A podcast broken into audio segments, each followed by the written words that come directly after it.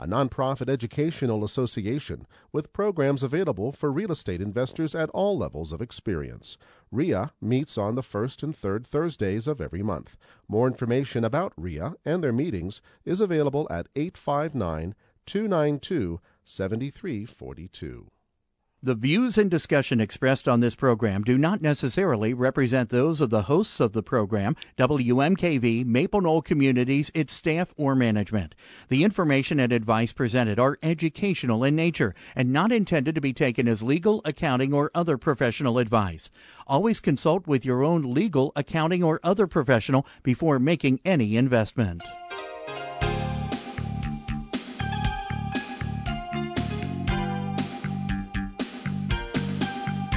Welcome to Real Life Real Estate Investing, a show to help you gain financial freedom by investing in real estate. Brought to you by the Real Estate Investors Association of Cincinnati and the Ohio Real Estate Investors Association. You're listening to Real Life Real Estate Investing on eighty-nine point three F M W M K V. And now your host, Vena Jones-Cox. Good afternoon. This is actually Jim Shapiro, who is filling in for Vena Jones-Cox. Welcome to Real Life Real Estate Investing. We're happy to have you with us today. We have a, a great show. Uh, we're going to be talking about a very interesting topic, ten thirty-one exchanges. And Vena asked me to fill in for her because she is attending a seminar. I know we've all heard her talk about the importance of real estate education, and she, too, goes to seminars on a fairly regular basis. And so she was out of town today and asked if I would fill in. I've enjoyed uh, being on the show many times before, and I'm looking forward to today. Our guest today is a gentleman named Jack Shea. Jack is a specialist in ten thirty-one tax-deferred exchanges, and we're going to talk about that subject. Uh, I'll have Jack join us in a moment. Let me give a, a little introduction before Jack comes on the air.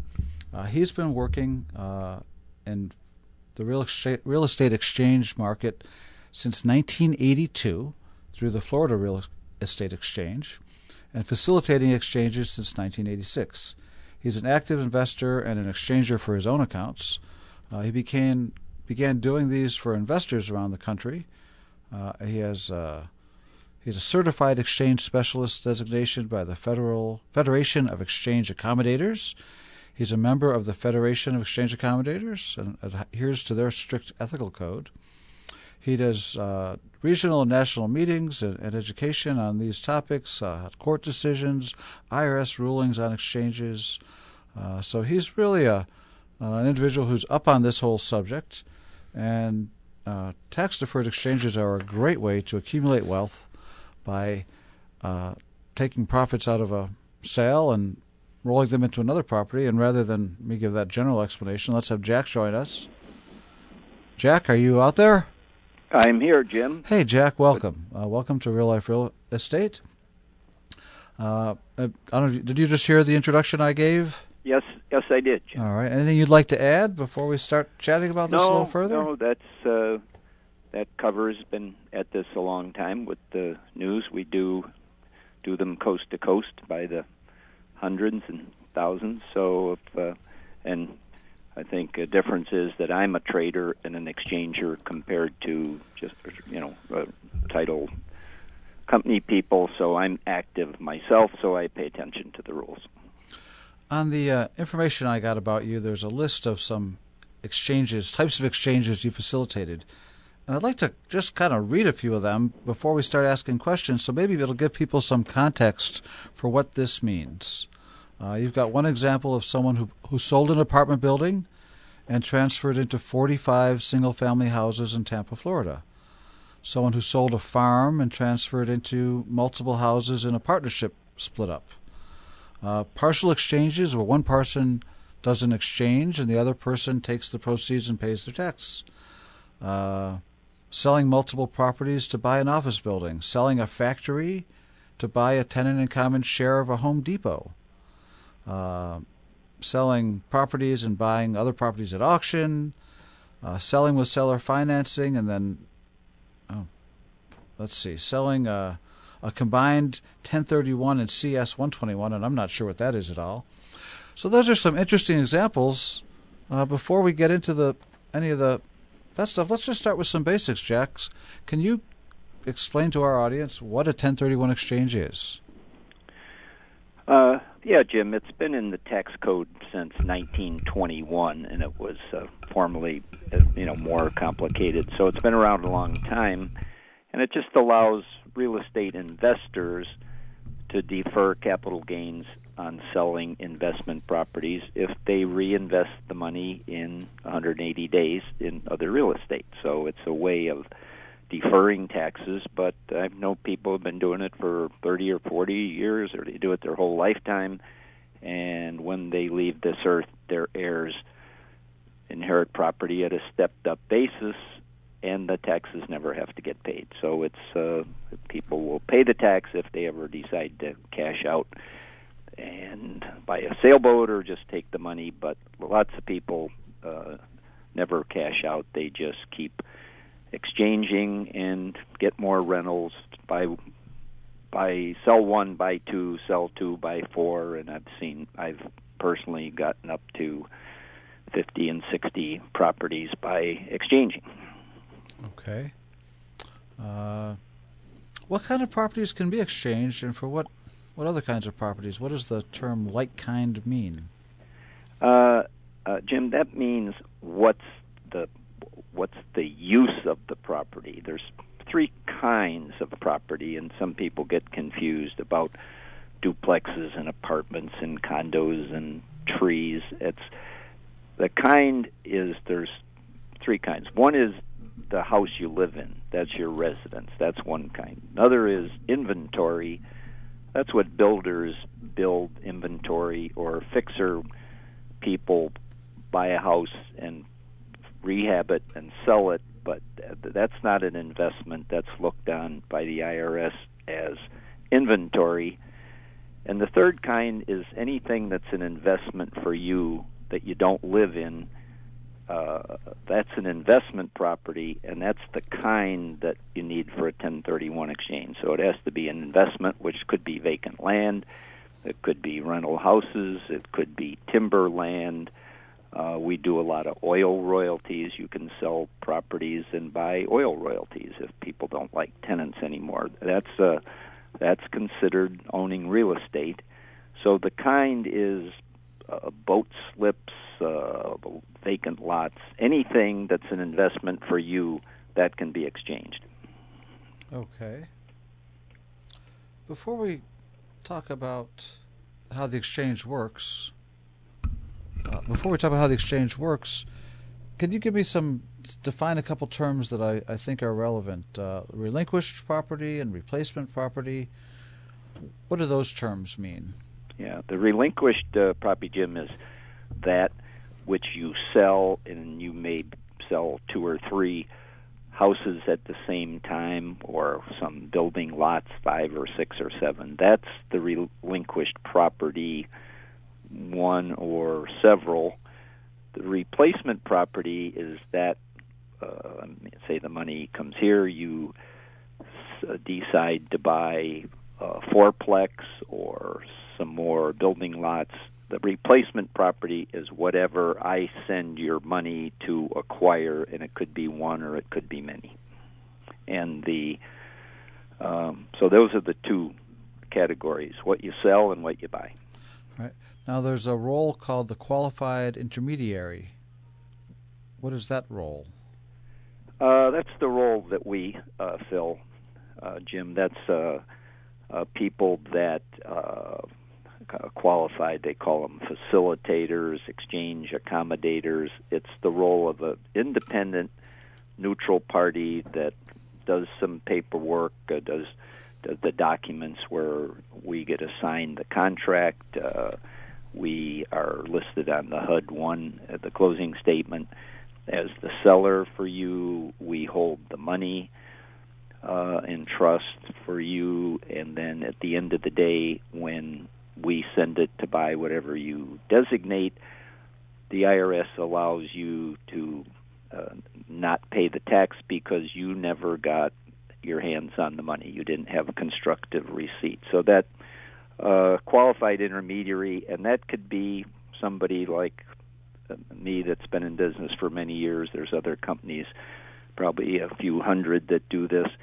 But it can't be your accountant or your attorney or a family uh, member like your brother, you know, that do this. Uh, th- those are disqualified people. So it has to be a, a disinterested third party, and uh, not not somebody that provides a service to you like your C P A or your attorney. Okay, well, before we uh, go on to some more questions, we're up for a break. Before we break, I'd like to just remind everyone, you can call in if you have questions you'd like to ask Jack.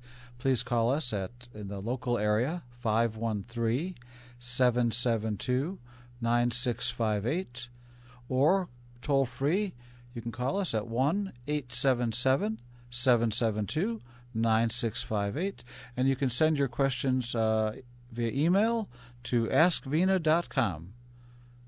Support comes from Senior Life Newspaper, a monthly newspaper serving and entertaining adults fifty years and older throughout Greater Cincinnati. It offers monthly features and columnists writing on many quality of life topics for older adults. Copies of Senior Life Newspaper are available at Kroger and other grocery stores, senior centers, restaurants, retirement communities, pharmacies, and libraries. And we'll check on traffic right now. We have an accident on westbound I seventy-four. Just west of Montana. It's over on the right shoulder, but still causing some backups there. Accident also just in Grand at Queen City, and we still have an accident in the cleanup stages on Glenway at Rapid Run. Your slowdowns include North seventy-one at Smith and again at Montgomery, South seventy-one at Pfeiffer, and down by the Lytle Tunnel. North seventy-five, some backups around Harrison and at G E, and then you're on the break southbound seventy-five through the Lockland split, and then again around Mitchell and uh, off and on down to the Brent Spence Bridge. Weather forecast this evening, some clouds, but otherwise uh, clear. Tonight's low forty-five. Tomorrow, some sunshine with a high of sixty. And on Friday, a forty percent chance of rain, but a high of sixty-two. Then on Saturday and Sunday, we'll back down uh, highs in the lower fifties. Chance of rain on Sunday. Looking ahead to early next week, uh, Monday through uh, Wednesday, a chance of rain each day. Highs will be mainly in the mid to lower forties. Right now, we're at fifty-five here at eighty-nine point three W M K V. Support comes from Charles Vonderhaar, C P A. For thirty-three years, Charles Vonderhaar has been providing a wide variety of accounting, tax, and financial management services tailored to meet the needs of both individuals and businesses. His firm also offers personal services for clients in the following areas: individuals, small business, real estate investors, retirees, and trusts. More information about Charles Vonderhaar C P A at five one three, five six three, zero five nine eight or at Vonderhaar C P A dot com. Welcome back to Real Life Real Estate Investing. This is Jim Shapiro filling in for Vena Jones-Cox. Before we get back with Jack Shea, I want to remind everyone uh, Real Estate, Real Life Real Estate Investing is sponsored by the Real Estate Investors Association of Greater Cincinnati. We have our monthly, our second monthly meeting of the month tomorrow at six p.m. at the Community Action Agency in Bond Hill. We've got a couple different uh, meeting sessions tomorrow. Our early session is going to be a networking session. Uh, folks a chance to talk to each other and network with other local investors. We're going to go through our uh, some awards of our two thousand ten Best Deal of the Year, Best New Investor, Most Creative Deal, Worst Deal of the Year. That's always a fun one. Uh, in the second half of the meeting, we'll be having a panel with a group of our most successful members talking about their investment strategies for two thousand eleven. So if you're interested in attending, please join us. Uh, and you can see our information at our website at w w w dot Cincinnati R I A dot com.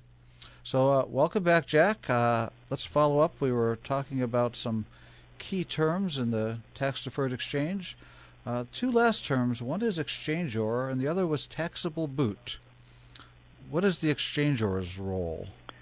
The exchangor is the taxpayer in the deal, uh, Jim. That's the person that elects that under the tax code is allowed to do an exchange. So he is the person that hires a facilitator, and he deals through these other people. He deals through realtors. He tells the intermediary what to do.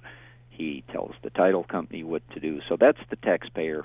And at the end of the day, if he spends all his money and acquires the same amount of debt, he won't pay any tax, but that's the term for uh, the the seller-buyer under the tax-free exchange rules. The boot is a term uh, that is means any cash that that exchanger decides to take out. If he's selling a couple hundred thousand dollar property for all cash and wants to buy a car or pay some credit cards, he can take ten thousand, any number he would like, out of the exchange and pay tax on that. That's considered boot. And if he took twenty thousand he and bought one hundred eighty thousand worth of real estate, that doesn't invalidate the exchange. He will just pay his tax rate on the twenty thousand. So boot is considered any tax that that any uh, money that the exchanger decides to take for personal reasons, and uh, and not, that's deter- that's called boot. Okay. So how does a standard ten thirty-one exchange work? What's the well, process the, uh, that someone goes through? Yeah, the, the uh, exchanger needs to decide before the closing. I mean, he can decide at the closing table. He lets the title company know. He calls us, uh, gets tells us who's who the characters are, buyer, seller, title company. So he um, uh, cho- chooses to do this not after the day after the exchange, after he's left the closing with the money. That's too late.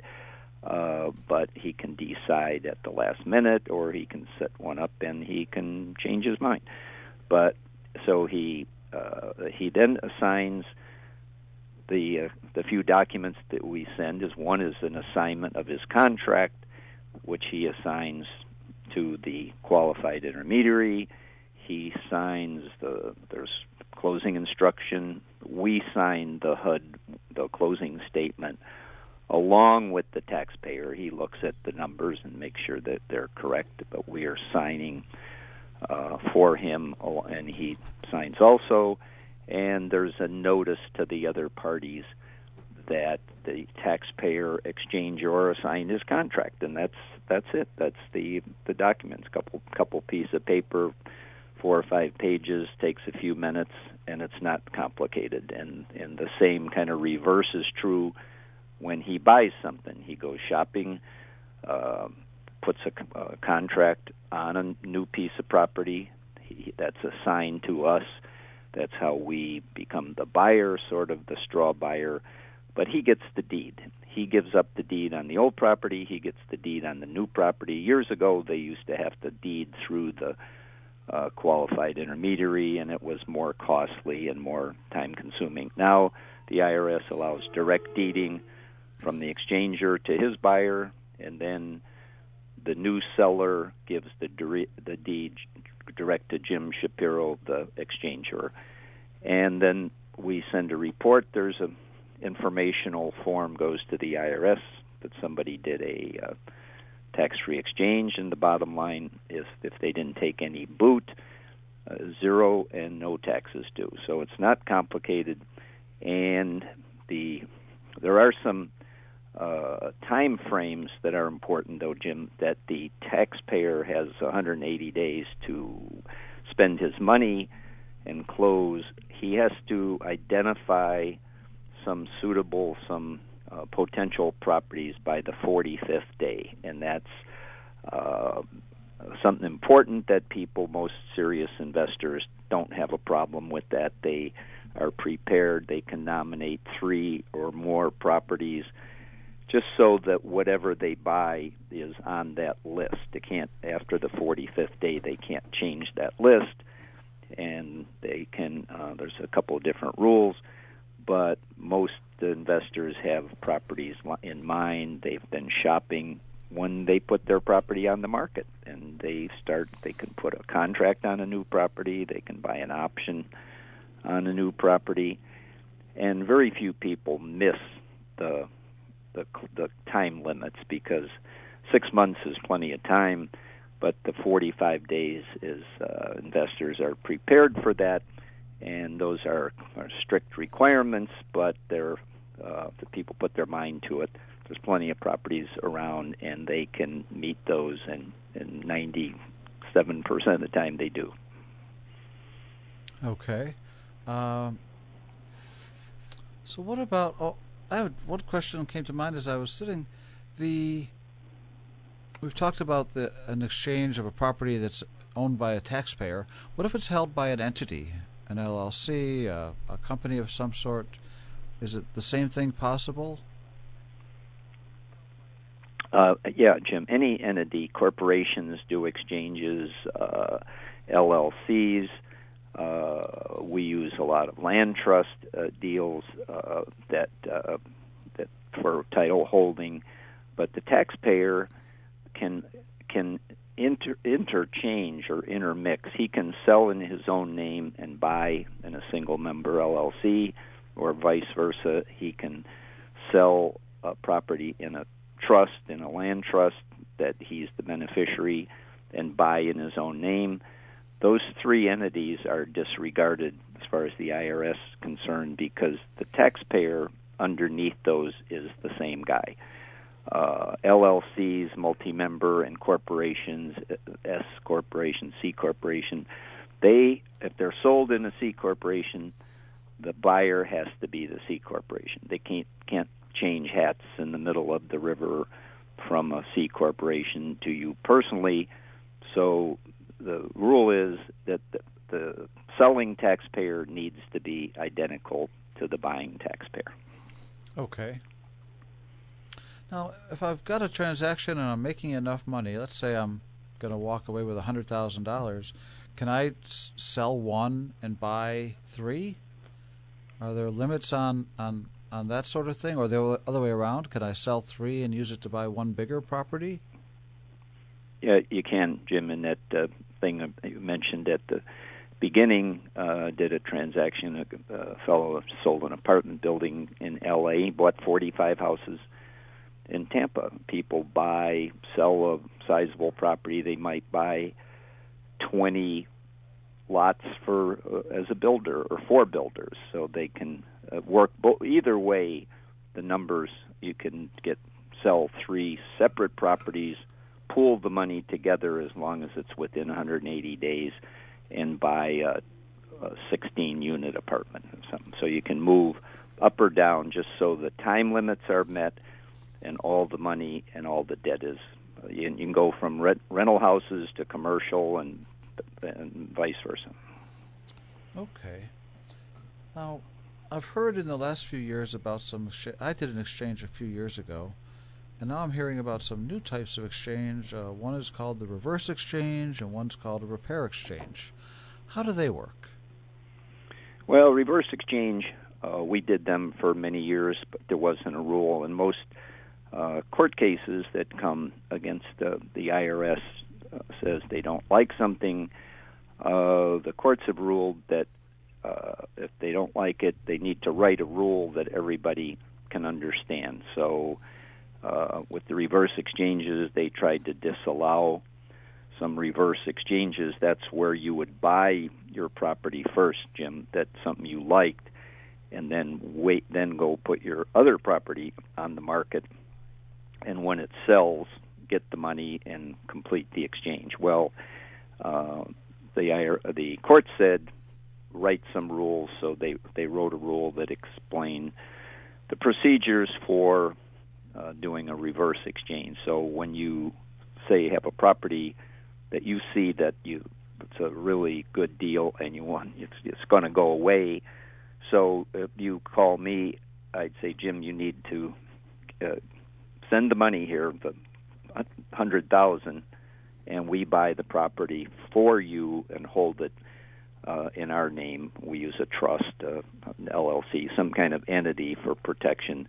Then you put your other sing- properties on the market, and when they sell, the money comes here and then pays you back the one hundred thousand dollars that you bought that other house, and you get then we give you the title to the property we're holding for you in a backwards fashion. So you first buy, and a straw man holds title until you sell. Then you get the title from us to you for that property. Now, you could be leasing it, you could be managing it, you could be renting it, you could be, you know, operating that property, but we're holding title till your sale takes place. That's that's a reverse exchange, and that's there are rules written on how that's done. A, a, a Before repair we... or a buy-build exchange means that you can buy a vacant lot.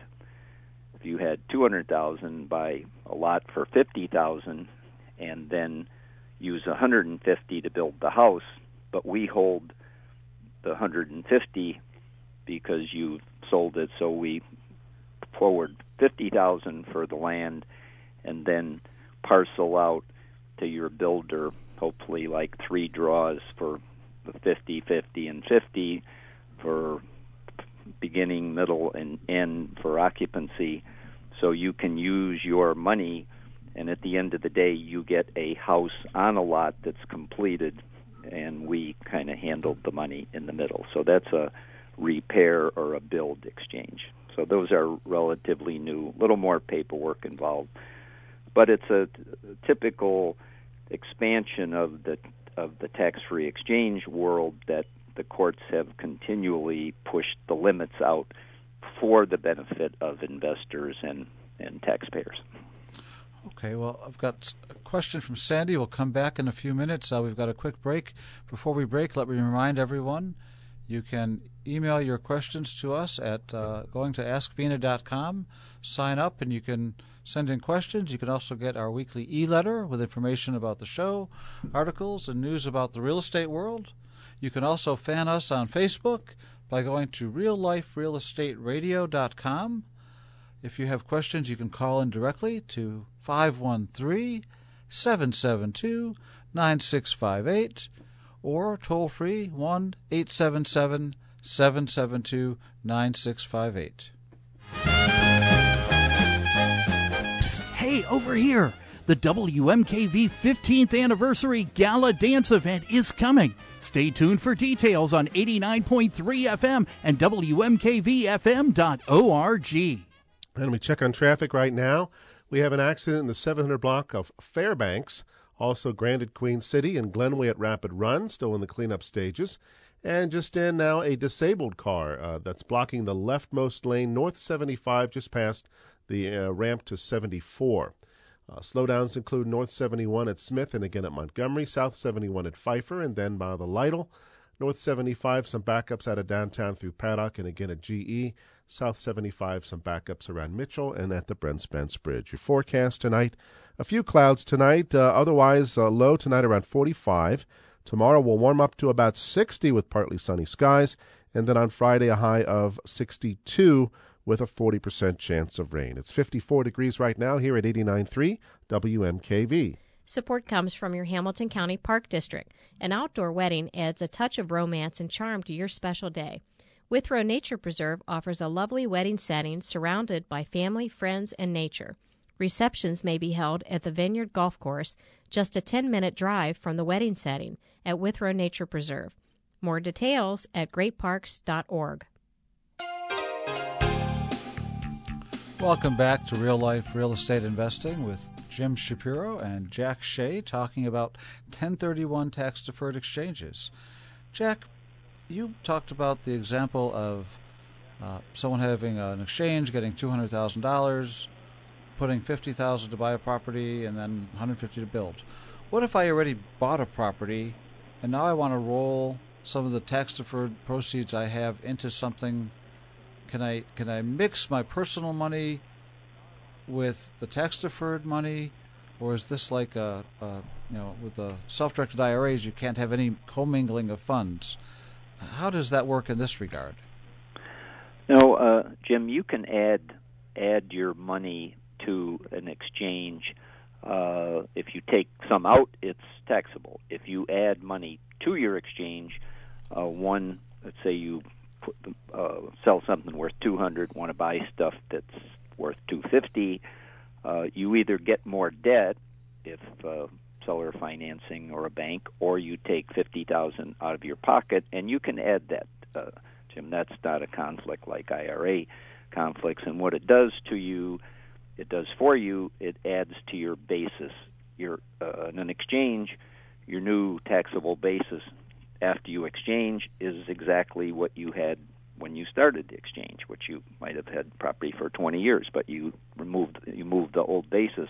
If you add cash, fifty thousand dollars, that ups your basis by fifty thousand dollars. So by adding money, you get the benefit of a higher basis, okay, which is allowable. Great. We have a question from Bridget in Sandy, Utah. Uh, Bridget says she sold her property last year on a land contract, and the buyer is supposed to refinance and pay her off in July. She wants to know, can she do an exchange and when that money is coming in? Uh, it's too late for Bridget, uh, Jim. She she gave up equitable title when she gave that land contract, and see, she was uh, treating the income on that uh, land contract as an installment sale, and now when that person pays her off, she'll have to pay tax on the rest on the, on the rest of the deal that she hasn't paid. If she had done a lease option, Jim, where the person did not acquire, and the, the terms, the math might have been very similar, two thousand dollars down and so much a month, then when she got cashed out, she could do a ten thirty-one tax-free exchange with that bulk of the money. But she um, was uh, disqualified once she gave up equitable title, even though her name's still in the courthouse. That buyer under a land contract is considered to be the owner tax-wise. So, unfortunately, it's uh, she's past the the opportunity is uh, not there for her. Okay, she'll know next time. Very good. Uh, next question: you mentioned there's one hundred eighty days to buy, or one hundred eighty days after the sale. Is that one hundred eighty days after the end of the forty-five days when we identify the three properties? Or is that from the date of the original sale? How do those, are they cumulative, or is that? Yeah, now that's a good question, Jim. They're both they're both starting from the day of the sale, the forty-five days. So it's one hundred thirty-five more days for for the from the forty-fifth day. It's not additive, so it's the total. All the money has to be spent, and the the day after the closing. If you close today, The, the day one starts tomorrow would be the seventeenth, and the the clock starts ticking tomorrow for one hundred eighty days, and they're they're very tough on that rule, and I've seen it go to the last day, but uh, people make sure they get it over with in a, in one hundred eighty days. So they're they both start from day one of the sale. Okay, and you also said you have that forty-five days to identify your target, your prospects that you're going to exchange into. If you ex- identify multiple properties, you, you identify three. Do you have to buy all three, or you just have to buy one of those three? Or no, you don't. You can, um, if you sold, sold a property worth two hundred, you can identify three properties of any value. Any value. You could three skyscraper million-dollar complexes, uh, and you you could buy all three if you had the money or could get financing. But you only need to buy enough uh, to spend your money, which could be one or one and a half. You can buy parts of a building, and you could buy a tenant in common. You could buy a half interest in something. So that's uh, you know what you can buy uh, is. Uh, there's another rule, Jim, uh, that you can buy. Identify two hundred percent of what you sold. So that two hundred thousand dollars house, if you were going to move down into smaller economical uh, houses or lots, for example, you could identify four hundred thousand dollars worth of lots, which in the Cincinnati area might be ten builders' lots. So it's four at forty thousand dollars apiece. So there's two rules that people use, and we try to counsel people uh, near the forty-fifth day about what's on their table, what are their goals, and what rule would work the best for them. Okay, I've got a question from J C in Las Vegas. Assuming you're not in the Pete Fortunato never pay taxes under any circumstances camp, how do you determine when doing a ten thirty-one is worth it? In other words, how much tax savings do I need to see before it's worth the costs and the hassles? Well, the cost uh, costs about six hundred fifty dollars to do an exchange. So you need to avoid about typically three thousand dollars worth of gain in order to pay our fee. And, you know, I would we would talk to people, and if you were only making two thousand dollars, we don't try to sell root canals if you don't need one. So we would just say, Jim, uh, just pay the tax, uh, you know, one thousand dollars worth of tax or seven hundred dollars. But any any amount over uh, twenty-five hundred dollars, three thousand dollars of profit would be a, a plus for the the taxpayer. And uh, the math of not paying the tax uh, in places that have a state tax, in California and New York, you have thirty-five percent plus nine percent state tax. That may be in the forty-five percent bracket. To let all your money, the two hundred thousand dollars, work for the rest of your life uh, and compound uh, and grow, uh, nobody can come up with a reason not to do an exchange if the cost of the exchange Uh, is is met. So it's not a hassle. There's no couple pe- simple pieces of paper, and title companies are familiar with it. So I would say the threshold is a couple thousand dollars worth of profit, and it makes sense to do an exchange. Okay. Uh, let's see if I have... So what I'm hearing you say is it really doesn't have to be huge. You could be selling a house, making a fifteen thousand dollars profit, and you're buying something else and you want to roll that in to add to your other money, then that's that's just fine. And you're avoiding paying taxes on fifteen thousand dollars that you would have otherwise... Which may be five thousand dollars for somebody. That's certainly more than six hundred fifty dollars. Right. So it's... Uh, okay, so these could be done on almost any size transaction, and as long as you're planning to continue buying something else, it doesn't sound like there's any good reason not to do these. And let's, boy, I know if I put an extra five thousand dollars into a purchase, over the years I own that property, that's going to compound into a lot of savings or a lot of interest I'm not paying. So these can really accelerate wealth accumulation. They can really make a difference, can't they? Yeah, they can. And if you're looking at a twenty, thirty-year time horizon that that money is compounding, and like you say, you put it down where that's less debt, or, or you... get a larger property that will appreciate more. So uh, it's, it's our average client is, you know, for less than a thousand wire fees, you know, for uh, quite a bit under a thousand dollars. Our average uh, person saving fifty thousand in taxes. So you know, we're happy. They're really happy. Okay. Uh, what are the biggest mistakes you see people make in the ten thirty-one exchange arena? Well, that's uh, that's a good question. Uh, we see, I think, uh, picking the wrong intermediary or picking somebody. There's a lot of flex. There are a lot of rulings that aren't uh, apparent, that, that aren't well known, unless people are investors and are players in, you know, and in, in are investors that are in the field. They get to know where the loopholes are, and, and they're certainly legal. We don't do anything that's outside the code, but all the all the moving room and flexibility that you can have uh, aren't well understood in the real estate title business. The other mistake I think that people make is not getting organized early enough, and after the sale they go on vacation, take a cruise, and they come back and maybe two or three weeks have clicked off the forty-five day period. Most investors, I mean, I've done thirty and forty uh, exchanges a year for some uh, investors that are continually moving through. People move through mobile home parks. They move through a lot of stuff on a regular basis. So uh, lack of organization and um, preparation.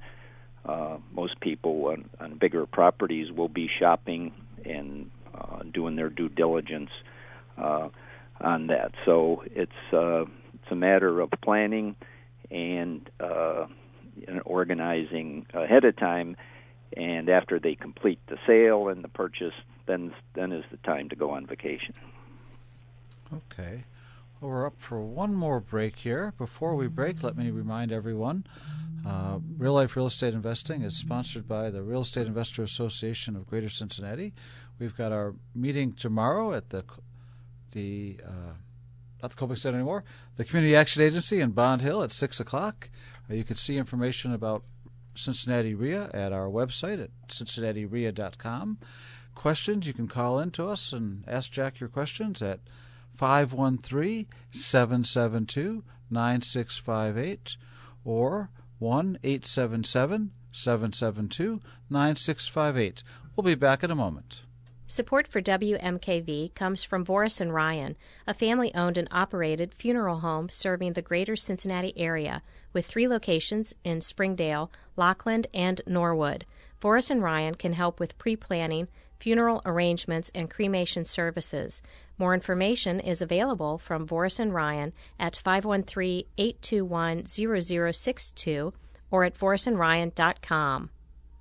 And we'll check on traffic right now, and we still have an accident on Fairbanks, seven hundred block of Fairbanks Road, also Grand at Queen City, and Glenway at Rapid Run. We have an accident as well. Uh, also, watch out. We have a report of a disabled vehicle northbound seventy-five just past the ramp to seventy-four. And uh, also a report of debris in the roadway on the left shoulder of southbound seventy-five just outside of the downtown area. So watch out for that. And just coming in from the folks at Artemis, a report of an accident, Glendale-Milford Road at Cunningham. Uh, your backups, uh, usual spots, but maybe a little heavier than usual right now. Eastbound two seventy-five between I seventy-one to Loveland. So eastbound two seventy-five, some ba- ba- uh, backups there today approaching Loveland. Your uh, weather forecast this evening, some clouds then uh, this evening with a low of forty-five degrees. Tomorrow, some sunshine. We'll get up into the lower sixties on Friday with a forty percent chance of showers. And then on Saturday, partly cloudy skies and a high of fifty-two degrees. Right now we're at fifty-four, and you're listening to eighty-nine point three W M K V. Hi, welcome back to Real Life Real Estate Investing. If you have questions, please go to ask vena dot com, and you can send them in there. We uh, also invite you to go to our Facebook page at real life real estate radio dot com. Got a couple more questions for Jack on this uh, ten thirty-one exchange subject. Uh, here's one that came in from uh, Julian in Akron, Ohio. When I replace the debt, can I replace it with a different kind of debt? For instance, if I sell a house for one hundred thousand dollars that has a fifty thousand dollars bank mortgage, can I use the fifty thousand dollars cash or the proceeds as five ten thousand dollars down payments on properties with ninety thousand dollars seller-held mortgages, or do they have to be bank mortgages because the first one I was involved with had a bank mortgage? Uh, that's a good uh, question, Jim. The uh, Julian uh, can replace his debt with any kind of debt, which could be uh, subject to debt that's that's on, on a property, old uh, existing mortgages. Could be seller financing, uh, which is, can be found in a lot of places, especially with cash from an exchange. It could be bank debt. So the type of debt and who it's owed to is not important. It's debt on his financial statement, and that's all that's required, and uh, and it qualifies. Does not have to be uh, the same character that it was on the relinquished property. Okay. Uh, I've got a couple more questions that have come in. Here's one. I own a triplex, and I live in one of the units, and I rent the other two. Does that property qualify for an exchange? It does, Jim, uh, for two-thirds of the property. So that person uh, declares one-third of that value, and he gets to take those proceeds, probably that uh, we, that C S one twenty-one that was uh, uh, mentioned earlier. That's Code Section one twenty-one. That's the home uh, exclusion allowance of two hundred fifty thousand single, five hundred thousand uh, for a married couple. So the, the fellow could take, uh, if the whole property had doubled in value, the taxpayer could take one-third of that profit tax-free under his home exclusion, and the two-thirds he could take, uh, say, one hundred thousand dollars and reinvest that in investment property, and he would get out of the whole deal uh, tax-free. So you can be uh, uh, live in a duplex, apart one unit, or one unit of uh, eight, eightplex. Just just do the prorations, and it works very well for people. And that's got also do uh, works with a farm, with a big plot of land, with a house, where the land is considered investment and the house is a residence. So the answer is you can do a combined, a hybrid exchange for part homestead and part investment. Okay. Next question is from Steve in Atlanta. Steve asks, as a follow-up to the land contract questions, how does the option fee and a lease option get handled here? I deduct my buyer's option fee from his purchase price at closing. How does that play into the gain when I actually got it? I got the option fee two or three years before. And I guess underlying that is the question, if I sign a lease option today and my lease option buyer exercises an option in two years, uh, is that the same issue we had in a land contract where it had to be done before the initial agreement started, or does a lease option differ? No, a lease option has not given up equitable title to the property. So the option deposit to the fellow is not taxable uh, at the time the person receives it, and and the option deposit on, on a buyer can be uh, given back. Let's say that uh, that Steve puts down five thousand dollars on an option, and then when he closes it, when he sells a property, he can get his five thousand dollars option money back uh, at the closing without penalty, because that was uh, tax-paid money that Steve put into the deal out of his pocket. And when he sends the one hundred from an exchange, uh, that that he can get his, his five back. So option money can be uh, booked on either side of an option deal differently than that uh, installment, that uh, uh, land contract type of treatment. Okay. I have another question uh, from Tim in California. Tim says, I think I did that thing about choosing the wrong intermediary. I did an exchange eighteen months ago and hired a local attorney who said he understood the process to be an intermediary. Everything went fine until tax time. I could not get him to give me any information for the I R S, and in fact, he won't even return my calls. Do I have any recourse? Should I go ahead and file as if the exchange happened correctly, even though I have no information except for the two closing statements? Well, Tim, uh, intermediaries, uh, typically there's an eighty-eight twenty-four tax form that is required, and it's it's not complicated. You put you know, what you paid for the property uh, when you bought it, what did you sell it for, what's the co- what did you pay for the replacement property, and it's uh, Uh, grade school math, plus minus this, uh, what you paid and what you sold, and he, he could do that eighty-eight twenty-four. The instructions, like a lot of I R S, are a little bit uh, complicated, but you can follow through. If he didn't take any money, that's line fifteen is, you know, taxable income, then the number should be zero. You know, uh, you mentioned uh, my website, Jim. I have a lot of I have instructions for doing that tax re- uh, stuff and, and some of these more complicated things. But I think Tim is uh, responsible for reporting it on that eighty-eight twenty-four, and with his two closing statements and the instructions on the eighty-eight twenty-four, he'll be okay. Okay. We've got about four minutes left, and I've just got three questions came in, so let me jump in real quick.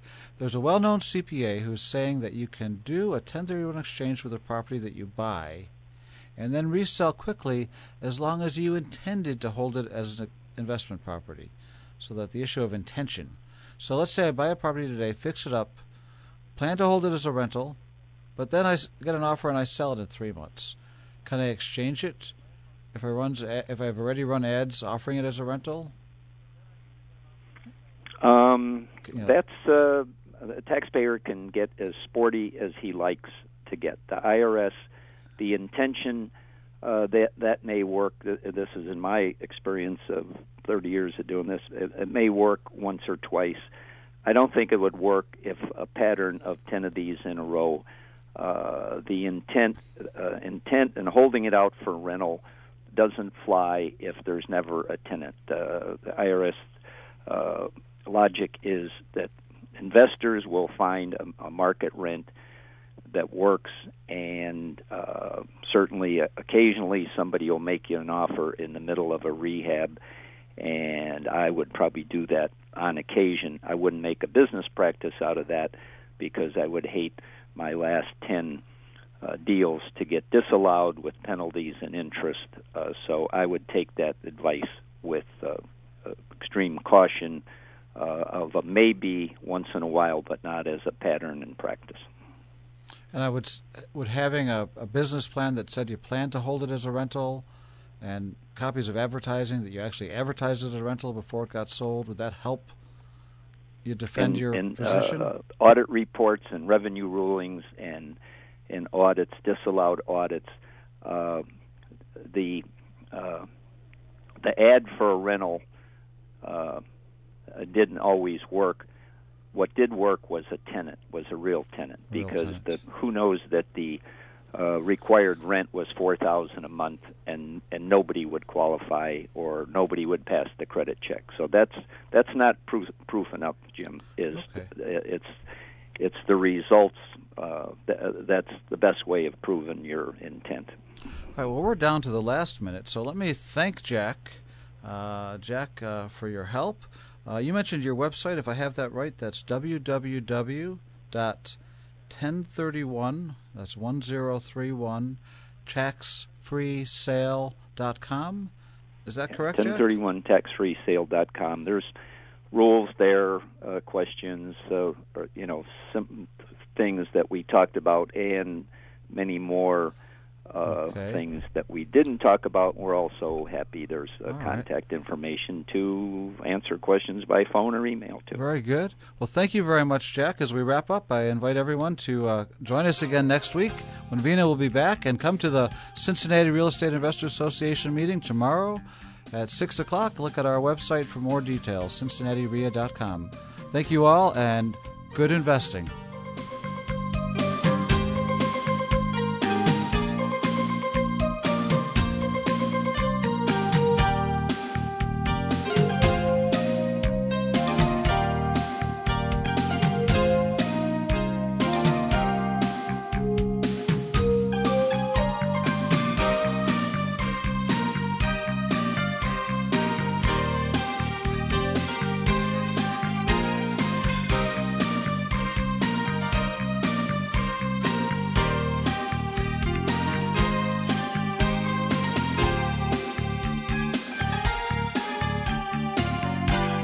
eighty-nine point three W M K V, Reading, Ohio. Local twelve News is next. Our forecast from the Weather Authority. This is Local twelve News. New questions tonight about what happened inside the jury room during the Ryan Whitmer trial. There are allegations tonight.